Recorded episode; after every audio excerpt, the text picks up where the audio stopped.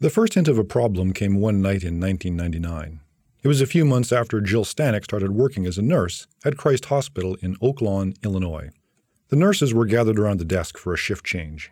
It was a normal night until a supervising nurse said matter of factly, There's a patient aborting a second trimester baby with Down syndrome on our floor. Jill was shocked. She looked around the room. No one looked surprised or concerned. Who would think that a hospital named Christ could be involved in such a thing? It's a good question. And as our reporter Mary Munsey found, there were even more questions. Or things. Things that would, once Jill went public with them, have a profound effect on her and on the pro life movement. Once I heard Mary tell this story, I realized it's about more than abortion. In an odd way, it reminded me of something I tell my journalism students that hardly anybody sets out to do really, really horrible things. So often, people, in their day to day routine, somehow lose track of what they're actually doing. Then they just sort of drift into evil. So today, a story about someone who refused to lose track. Someone who paid attention to what was going on right in front of her someone who wasn't the same when she finally did see it clearly.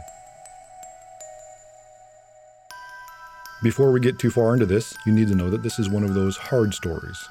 There's a lot of hope in it, but it deals with an issue that parents might not want their kids to know about just yet. So this would be a good time to hit pause if necessary. Okay? Mary will take it from here. I'm Les Sillars. This is Double Take.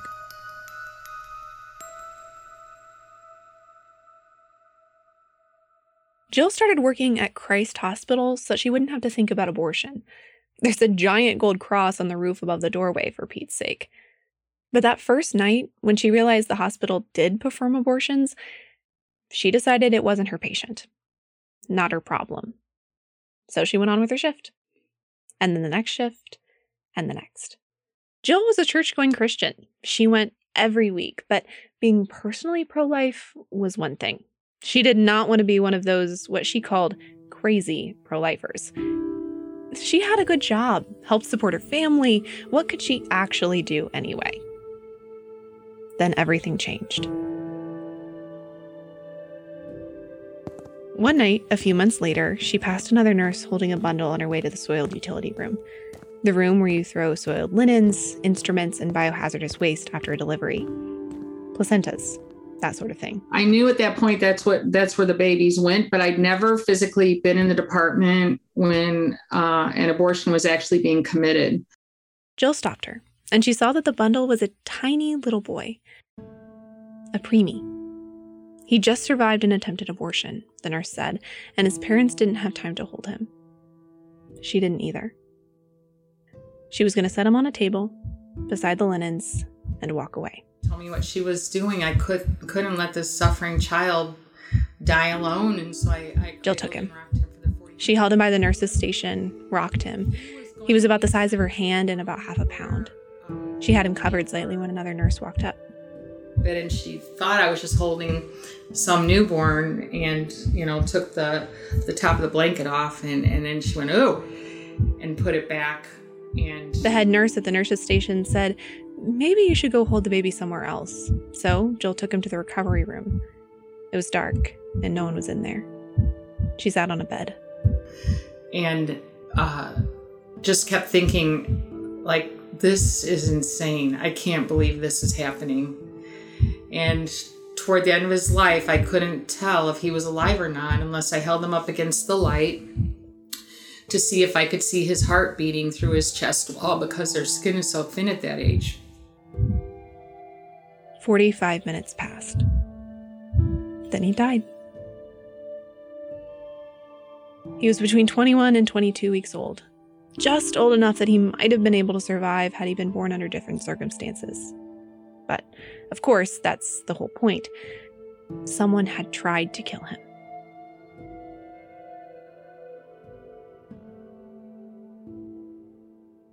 Only three states in the US report when a baby is born alive after an attempted abortion.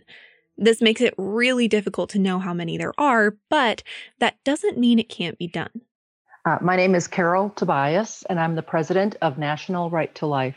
Tobias said that in Canada, abortion facilities are required to report it when it happens. And up there, they say it's about one tenth of 1% of all abortions. If we would just use that same number here in the US, you know, we're looking at eight to 900 babies a year. You might be thinking, that can't be right. There has to be some sort of protection for these babies. No one's just going to leave a living baby in a soiled utility room to die. But it happens all over the country. Hundreds of times a year, an almost fully formed baby survives an attempt on his or her life and is born alive.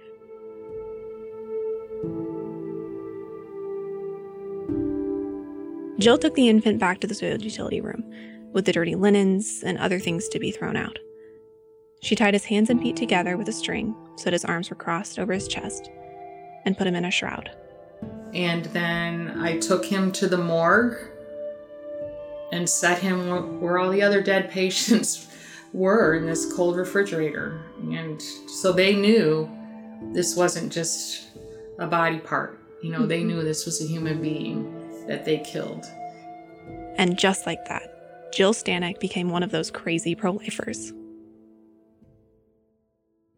Jill decided to become a nurse back in the 1980s. This is from a speech she gave at a pro life conference. When I was a young mom, barely out of my teens, I was the first person to happen on an accident in my home state of Indiana. Jill was driving down a highway, and people didn't use seatbelts very much at the time.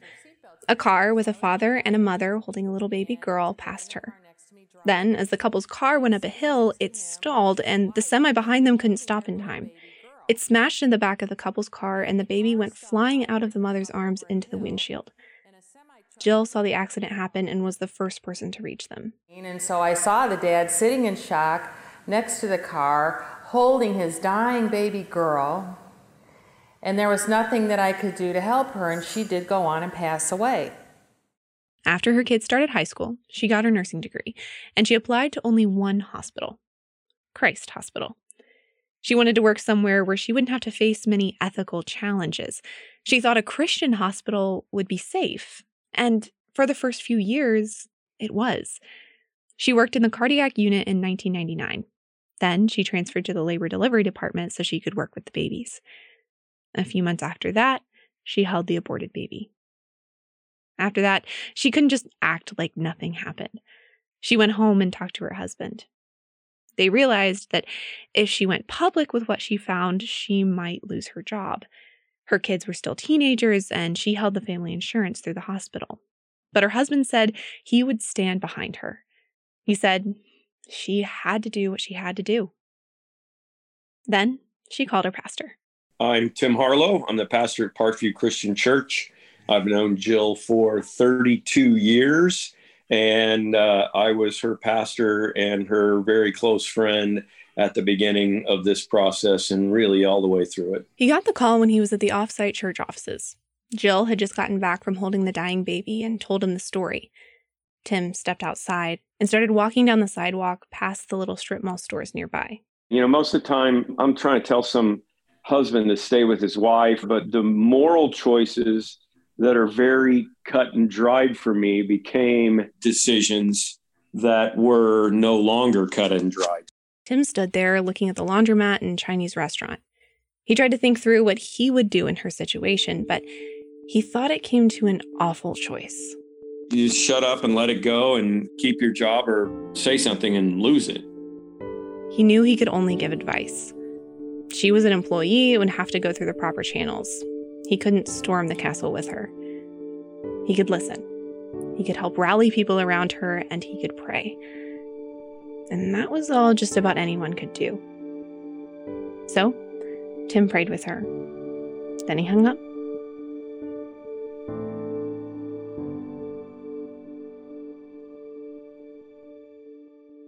She started by writing a letter to the hospital's religious authorities. Christ Hospital is affiliated with the United Church of Christ and the Evangelical Lutheran Church of America. Both call themselves pro choice denominations, Jill hadn't even known there was such a thing. I tried to follow um, Jesus's protocol in Matthew 19, 18. When you see someone is sin, you go to them privately and appeal to them to stop, and then you take back witnesses if that doesn't work, and then you eventually take the matter before the church. She was called into a meeting with the two department supervisors, both Catholics. She was sure she was being fired. You know, I was petrified. If people expect that when a moment comes when you have to be courageous, be courageously faithful, like you'll be like David, you know, and just say, hey, Goliath, you know, take that. And it wasn't like that for me. I was like scared out of my wits, but I. The room was small, with a little round table in the corner, and they all sat down around it. But I had started taking my Bible to work with me. And so when I went into this meeting, I had my nurse's bag and I had it on my lap, and I just kept my hands on the Bible inside the, you know, on top of the nurse's bag, and that just brought me a lot of comfort. The administrators started with explanations. Christ Hospital had been doing this since 1978, they said, and they weren't the first ones. This was the most compassionate way to abort a baby, they said. Parents can hold the child and grieve, and it's the right thing to do when a baby's diagnosed with Down syndrome or spina bifida. No, there was no policy for it, they said. No, they were not going to stop. They said that I might want to consider working at a hospital that was more in line with my pro life convictions. Jill got the impression that they thought of her as just a naive nurse who would learn to understand the complexities that they had to face every day. But they didn't know her very well. She walked out of that meeting knowing that her pro life convictions meant she needed to stay and fight. And uh, then the other reason I stayed was because I, if I left, then it would just go hush hush again. But as long as I was there, it was a controversial point and got a lot of recognition. And I got to find out a lot while I, you know, when I would go to work, just keeping apprised of the situation. After the break, how to survive an abortion. We'll be right back.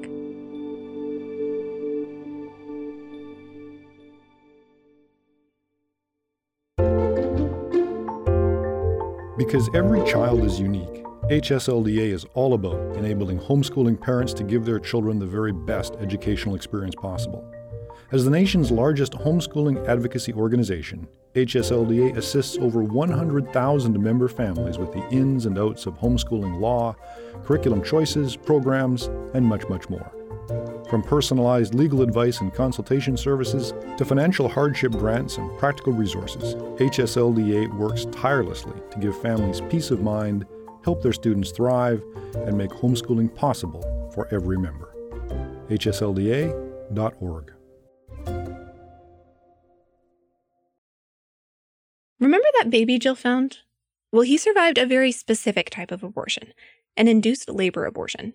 When a mom is pregnant, uh, the uterus becomes shaped like a hot air balloon or uh, a light bulb. And at the bottom of this hot air balloon is an opening called the cervix that is supposed to stay closed until a mom is about 40 weeks pregnant. And then this Back then, the first step of an induced labor abortion was to inject a strong saline solution into the uterus to kill the baby. These days, abortionists usually use potassium chloride or a drug called digoxin a heart medication often used to treat heart failure or arrhythmia, but it poisons babies. After that, an abortionist inserts a medication into the cervix that irritates it and causes it to open. So these small but fully formed preemies just fall out.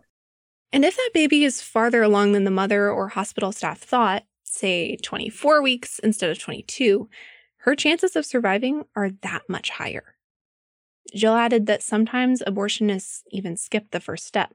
My experience is hospitals don't kill the baby ahead of time in these. Instead, the abortionist lets the baby suffocate to death. Babies delivered before 22 weeks rarely have lungs formed enough to hold air. It can take minutes or hours, but eventually her lungs just can't keep up.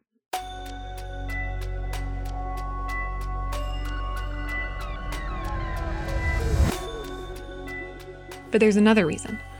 An abortionist may not kill the baby before inducing labor because they're going to harvest the fetal tissue for research. In 2015, David Daleiden, the founder of the Center for Medical Progress, or the CMP, did an undercover investigation of Planned Parenthood. He recorded abortionists saying that they didn't use the first half of the abortion cocktail, digoxin, when they intended to sell the organs. Why? because tissue must be uncontaminated and recently alive in order to be harvested, and that would kill the baby too early and contaminate it. That investigation got a lot of attention, especially from Planned Parenthood. It sued the CMP for invasion of privacy and recording confidential meetings. Planned Parenthood won a $2 million judgment in 2019, but CMP has appealed and the decision is pending. But the CMP wasn't done. Last fall, it came out with another bombshell. Undercover pro life journalist David Daleiden claims a federally funded research project at the University of Pittsburgh uses organs extracted from live fetuses. His group, the Center for Medical Progress, claims the university is carrying out barbaric experiments on aborted infants and killing infants delivered alive for liver harvesting in experiments funded by U.S. taxpayers. Daleiden told the Catholic TV network EWTN that the National Institutes of Health funded a program that collected large numbers of aborted fetal kidneys, bladders, and other organs. In its grant application, the university proposed becoming a distribution hub for these organs. It also promised to use induced labor abortions to keep the babies alive as long as possible. Here's Daleiden. Together, what the University of Pittsburgh is saying, they're going to be laboring babies out and they're going to be taking steps to make sure that there's blood circulation as long as possible into those organs. Sounds suspiciously like changing the way they're doing the abortions, likely illegal partial birth abortions, or even straight up infanticide. When the university has denied it extracts organs from live infants. It also hired an outside reviewer in January of 2022. He found that the university's practices complied with state and federal law.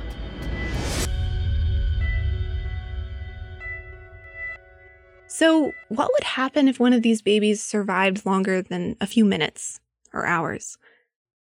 What if the abortionist wasn't able to harvest its organs? What if Jill, back in 1999, could have rushed that baby straight to the neonatal intensive care unit? What if someone had wanted him to survive? He might have had a life something like Melissa Ohden's. Hi, I'm Melissa Ohden, and I'm the survivor of a failed saline infusion abortion. In August of 1997, Melissa's birth mom was a college student in Sioux City, Iowa. Then, she found out she was pregnant. Melissa's grandmother insisted that her mom get an abortion, so she went.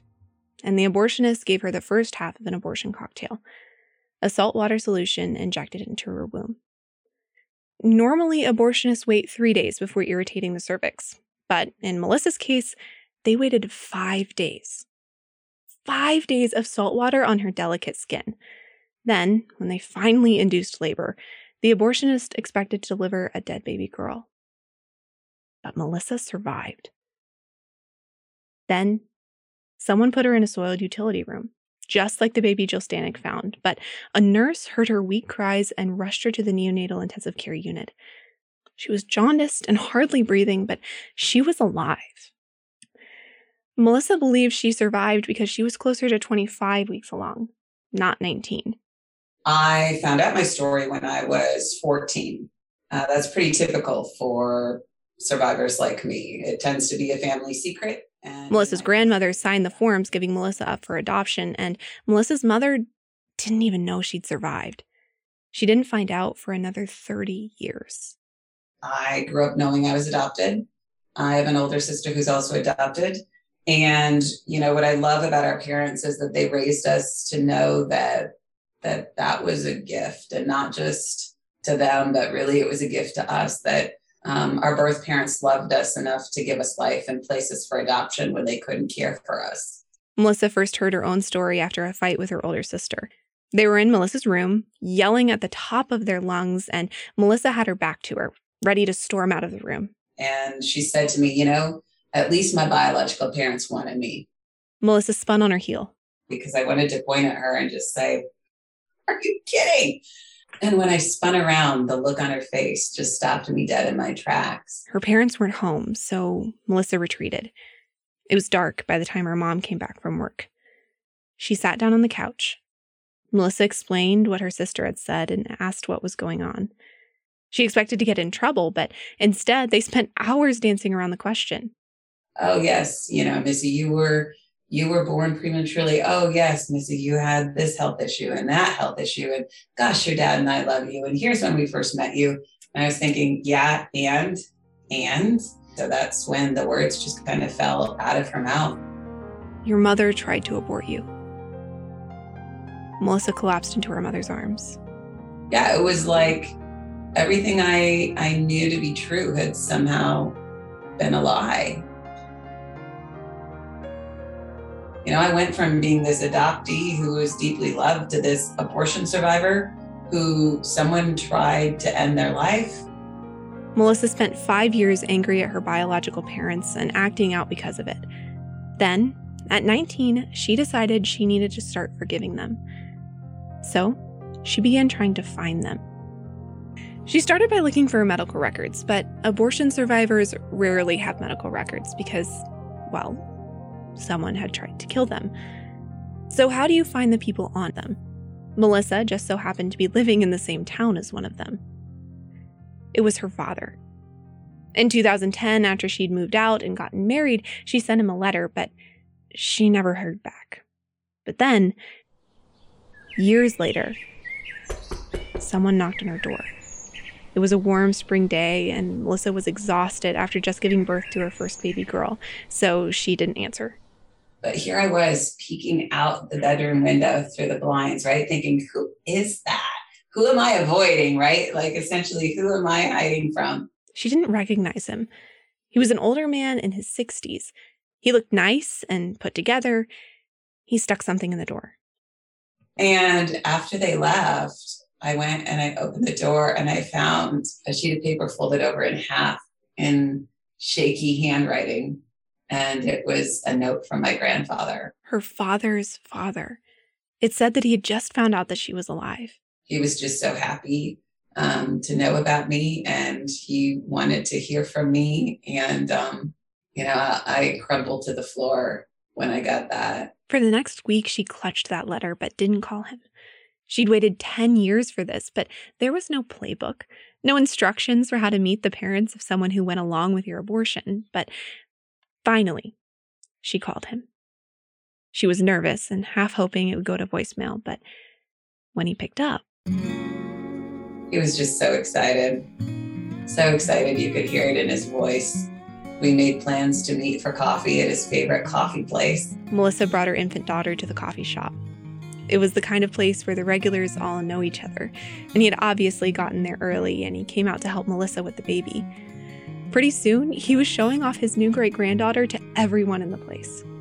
He was this doting grandfather carrying his little six week great granddaughter around his diner um, and telling people who I was. And that was that was so affirming. They sat in a booth and talked about her biological father.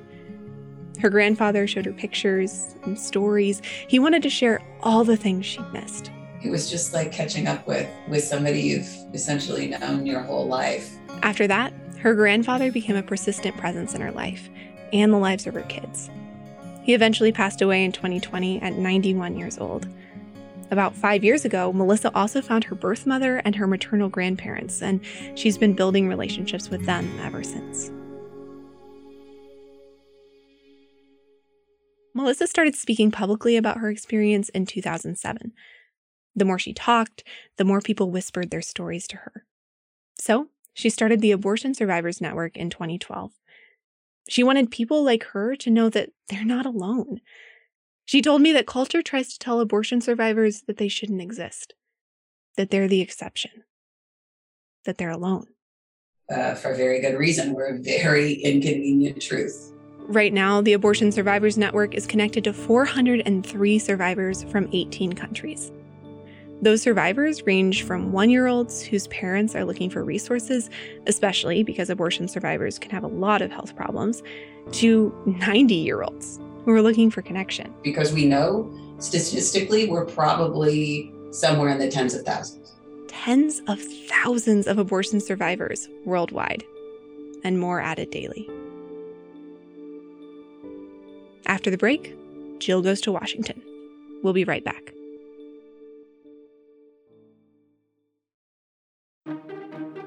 This episode is brought to you by Compelled Podcast. just like Double Take, Compelled uses gripping, immersive storytelling to celebrate the powerful ways God is transforming the lives of his people around the world. Listen to stories like Hannah Overton, a stay at home mom with five children who was falsely accused of murder and sentenced to life in prison. But instead of growing bitter, she chose to share the gospel with her fellow inmates. Or listen to Brian Birdwell, an Army officer at the Pentagon on the morning of 9 11 when a jetliner crashed just yards away and instantly engulfed him in flames, forcing him to reckon with eternity and God's sovereignty. Or hear the testimony of Ron Adkins, who at the age of 19 was sentenced to 500 years in prison with no hope for parole. After becoming the leader of a violent prison gang, Ron was committed to solitary confinement and knew he would spend the rest of his life in a 5x8 cell. Ron knew that he was utterly alone. Or was he? Listen to all of these stories and more by searching for Compelled on your favorite podcast app or by visiting compelledpodcast.com. That's compelledpodcast.com. Did you enjoy having me comment on your stories and say you could do this better? Well, now, no. um, was that a rhetorical question? no. Besides hosting Double Take, I also teach journalism at Patrick Henry College in Purcellville, Virginia. This is one of my students, Beth Whitehead. I asked her to talk a little bit about her experience at PHC. And so tell me what you've learned about writing uh, in the past three years that you've been in the program. well, I came in and I realized very quickly when I entered your class, which I started in J2, um, that I have a very uh, flowery style of writing. And he quickly commented that you can say this one idea in one sentence instead of six. The more words you add sometimes does not actually make the meaning more clear or more beautiful. Sometimes the most poignant things can be said in the fewest words possible. I want to tell real stories about real people um, in ways that are beautiful. And I think I want to tell stories in a way that doesn't just take the place to you, but that takes you to the place. I want to immerse you in the situation because people's stories are worth telling. We're all made in the imago Dei, and there is something about humanity that just begs to be noticed. Patrick Henry College. Go to phc.edu backslash journalism to find out more. When the hospital shrugged off her concerns in 1999, Jill started by taking her story to the press. She appeared on talk shows. She told her story to newspapers and magazines. She went on the radio. For an exclusive interview with nurse Jill Stanek, and she was a nurse whose personal experience led her Illinois, to testify. Fueled by dramatic testimony by a former Chicago nurse, Jill Stanek. She claims to have witnessed babies being aborted alive without medical care. Jill Stanek is now. Then she got a call from some Republicans in Washington about a Born Alive Infants Protection Act. George W. Bush had just been elected and was sensitive to pro life issues. The bill is just a few sentences long and defines what it means to be an infant born alive. It had been in the works for decades, but was just starting to come to fruition when Jill was speaking publicly. So, Jill took her teenage kids to Washington. Her job was to testify about her eyewitness experience with infants being born alive.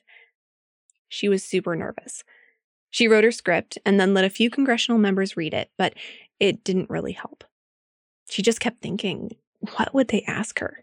I got advice that um, House members would not want to be seen attacking a nurse, making a nurse cry, and when you're relaying a personal experience, it's hard to pick that apart as well.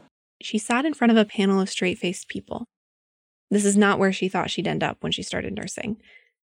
She told the story that you heard in the beginning how she'd taken the baby from the nurse, how he died in her arms, how other nurses put the babies in warmers, and how some of them could have been saved with medical care. Then she told them how the bill would protect these babies. It said, You're to be treated, even if you weren't wanted, as a wanted human. Some people cried. No one attacked her testimony. The Born Alive Infant Protection Act says that every infant born alive is a person, a human being, a child, at any stage of development, no matter how they were born, whether naturally or through abortion. In other words, an infant is a person, no matter how premature they are or how they were born. If a child is breathing, if it has a heartbeat or moves a muscle, she's a person. And people have rights. The interesting thing was when nurses would tell me about incidences that they were involved in, and then I would turn around and tell the public, um, they would say to me, Jill, it wasn't like that. Even Jill, sitting in the recovery room, didn't name the baby she was holding. It was a human being who didn't deserve to die, but she was still in a hospital where things really do feel different. Um, I guess, you know, when you're like a frog in a pot, you know, with the water slowly warming up, it, it doesn't affect you. After that, Jill got calls from everywhere. Pro life organizations wanted her to speak at seminars, news outlets all over the country wanted interviews. Then, Fox News called. The O'Reilly Factor's on tonight. Caution, you are about to enter the no spin zone. Factor begins right now. Bill O'Reilly was in New York talking to her through a microphone. She couldn't see him, just hear him. In the personal story segment tonight, nurse Jill Stanek testified in front of the House of Representatives before that body passed the Born Alive Infant Protection Act. He asked about what she told the committee. So she told him the story of stopping the nurse in the hallway. She told me what she was doing, and I stepped in and said that I couldn't let this baby die alone, and I held him for the 45 minutes that it took for him to die. I don't know, I really don't know what to say. How often does this happen? Um, Bill O'Reilly, one of the biggest names in cable news at the time, was never speechless. The silence was almost awkward. Like I'm thinking, should I fill this void? You know, what, what am I doing wrong? And after the interview, But she was doing exactly the right thing. After that, and the rest of the attention she was getting, Christ Hospital couldn't push it under the rug anymore. They started getting a lot of criticism from the media. People were calling them and complaining. Protests started happening outside the hospital. So it built what are now called comfort rooms. They did that so that I would have to stop going around the country telling people that they were leaving babies to die in the soiled utility room. The room has a first photo machine if parents want a picture. It has baptismal supplies, gowns and certificates, foot printing equipment, and baby bracelets for mementos. And there's a rocking chair in the corner. The hospital was saying that there's no reason to hide these abortions or act like they were shameful. Christ Hospital just realized it should have been doing more to help the parents say goodbye, and comfort rooms are now quite common. The hospital was making the case, albeit indirectly, that the parents aborting these babies were caring parents. They had legitimate reasons. And it is true that some babies that undergo late term abortions have a terrible terminal illness. The argument can be made that, yes, inducing labor would end the child's life, but the child would have died soon after birth anyway. Abortion advocates still make this case, but it's not clear how many abortions are performed on babies with terminal illnesses. Non invasive tests early in a pregnancy can be inaccurate, and lots of second term or later abortions are on children with no abnormalities. And anyway, pro life advocates don't see how a possible terminal illness justifies killing the child in the womb. For two years after she found that first baby, Jill walked around the hospital with her Bible in her bag, memorizing verses to keep her going. When she walked up to a group of nurses showing off baby pictures, they would stop talking. She wasn't invited to weddings anymore. Of course, the pro abortion nurses on the floor were mad at me, but I never expected the pro life nurses to be mad at me. Um, Pro choice nurses were angry because Jill was rocking the boat. Pro life staffers were angry because it had been going on for so long without them knowing, and they were embarrassed. But Jill wouldn't quit. She would even go to protests outside the hospital. One time, they made a life chain all the way around the hospital, and she held pictures of aborted babies for hours. I would try to be brave and just, you know, stand and hold my sign and then you're done you go back to the car you go home you take a quick nap and you come back to work. But i never raised a ruckus inside those hospital walls. I did it on my own time. One day as jill was walking into her 11 a.m shift her boss asked her to come to the human resources office. Oh thank god she thought. And, and I'd always prayed that I wouldn't get fired for professional lapses, that if I was going to get fired, it was going to be for this. She walked in, and the head of HR was there. They told her quickly and calmly that she was fired. Then she was escorted from the building. She was relieved. I was a little worried like, how long can I keep physically doing this? And, you know, God, God knew that and um, ended it all on August 31st, 2001.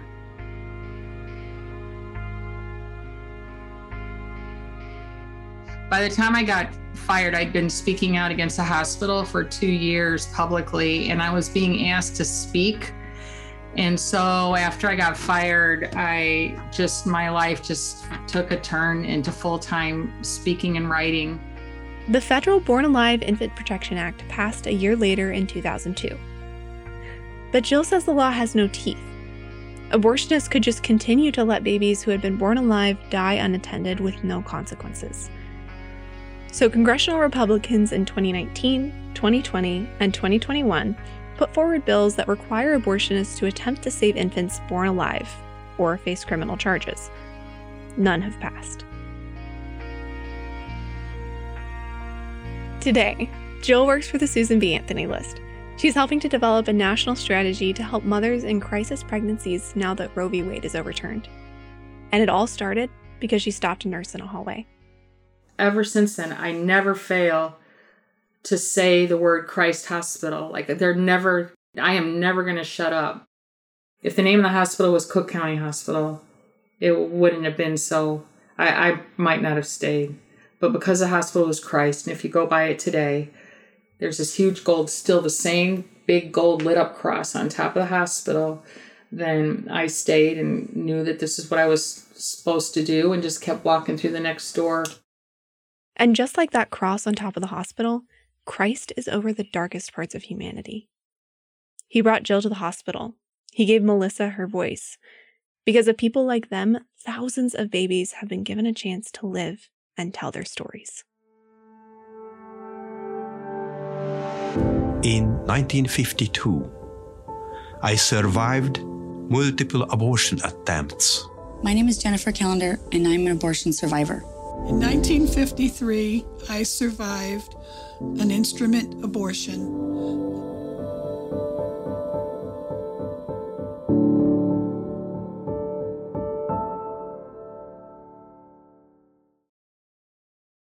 Mary Muncy reported and wrote this episode. Double Take is produced by the journalism program at Patrick Henry College with the help of the creative team at World Radio and Jeff McIntosh at Creative Genius. Next time on Double Take. Something that was hovering near us. Planet Earth about to be recycled. Absolutely. Within physics, they totally believe that there's a multidimensional universe. Yeah, it was it was I don't know. It was not a classy joint. So they told me as long as there was any strife on this planet, we would not have space travel. Comes up with a full throated voicing of the demonic eschatological hypothesis view. And one of the big questions is whether we are alone on it. There's something out there that was better than our airplane. We're dealing with something uh, that is provably real, uh, but it's not physical. That's next week. Thanks for listening. Go ahead and give us a review on your podcast app and start following us. You may be listening to this episode on your regular feed for the world and everything in it. But in a few weeks, you'll only be able to listen on the Double Take podcast feed. So, on your podcast app, search for Double Take, one word, and hit the button for follow or subscribe. You can find out more about Double Take on our website, doubletakepodcast.org, or at wng.org backslash podcasts. And send a note to us at doubletake at wng.org. We really want to know what you think about this and all of our episodes. If you're so inclined, share this on social media and give us a shout out. Thanks so much. We'll see you next time.